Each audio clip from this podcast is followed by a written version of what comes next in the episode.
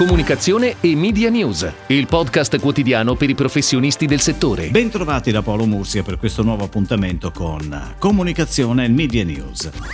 In apertura facciamo riferimento ad una ricerca americana sull'andamento del mercato pubblicitario a stelle e strisce in epoca Covid-19. Riportato da una delle fonti più autorevoli, in particolare per il settore radio, già il titolo è molto esplicito. L'impatto brutale del Covid sull'advertising. Molto significativo il termine brutale. La ricerca è quella pubblicata martedì da Borrell Associati. Nel complesso la società di ricerca prevede un calo delle entrate pubblicitarie locali negli Stati Uniti per il 2020 del 13%. Borrell aveva inizialmente previsto un aumento dell'1,3 per il 2020, ma quello era pre-Covid. Per i media tradizionali Borrell aveva inizialmente previsto una perdita pre-Covid nel 2020 del 3,5, questo numero è stato rivisto con un calo del 22,7%. Sul lato digitale la proiezione pre-Covid era del più 4,9, ora invece è previsto in calo del 6,1%, ma ci sono alcune buone notizie, in particolare per la radio negli Stati Uniti.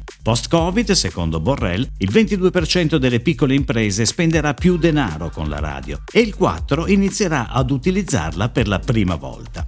Intanto in Italia un report di Publitalia ci segnala come il progressivo ritorno alla normalità porti ad aumentare la voglia dell'acquisto fisico. Nel report infatti si osserva è vero che questa crisi ha prodotto uno sviluppo e un consolidamento del canale online come un canale stabile e rilevante di acquisto per tutte le categorie. È altrettanto vero che nelle ultime settimane i barometri delle ricerche segnalano una chiara determinazione a riprovare il gusto dell'esperienza fisica dell'acquisto. On on-site e offline.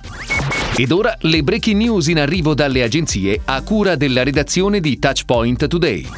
Candidare all'UNESCO la cucina italiana, quale patrimonio immateriale dell'umanità. È il nuovo progetto di comunicazione lanciato da La Cucina Italia, il mensile con The Nast. Ogni numero del magazine da luglio a dicembre sarà firmato da un grande cuoco italiano che diventerà insieme al brand di Condé Nast ambasciatore della nostra cucina italiana nel mondo. A dirigere il primo di questi numeri da collezione è lo chef Massimo Bottura, ritratto in copertina da J.R., artista francese di fama mondiale. Nelle 164 pagine apre le porte della sua casa e della sua cucina, racconta la sua storia, svela cosa mangia la sua brigata con ricette memorabili. Tescoma, leader italiano nel mercato degli utensili da cucina e della cura per la casa, nell'ottica di consolidare e migliorare ulteriormente il suo posizionamento, ha deciso di affidare tutta la sua futura comunicazione al gruppo Armando Testa. L'incarico riguarda un progetto ad ampio raggio che includerà una nuova strategia di brand, comunicazione ATL, BTL, progetti digital e di e-commerce. A seguito dell'incontro, nato appena prima del lockdown, si è deciso di costituire un team di lavoro agenzia-cliente per capitalizzare capitalizzare al meglio sui rispettivi know-how.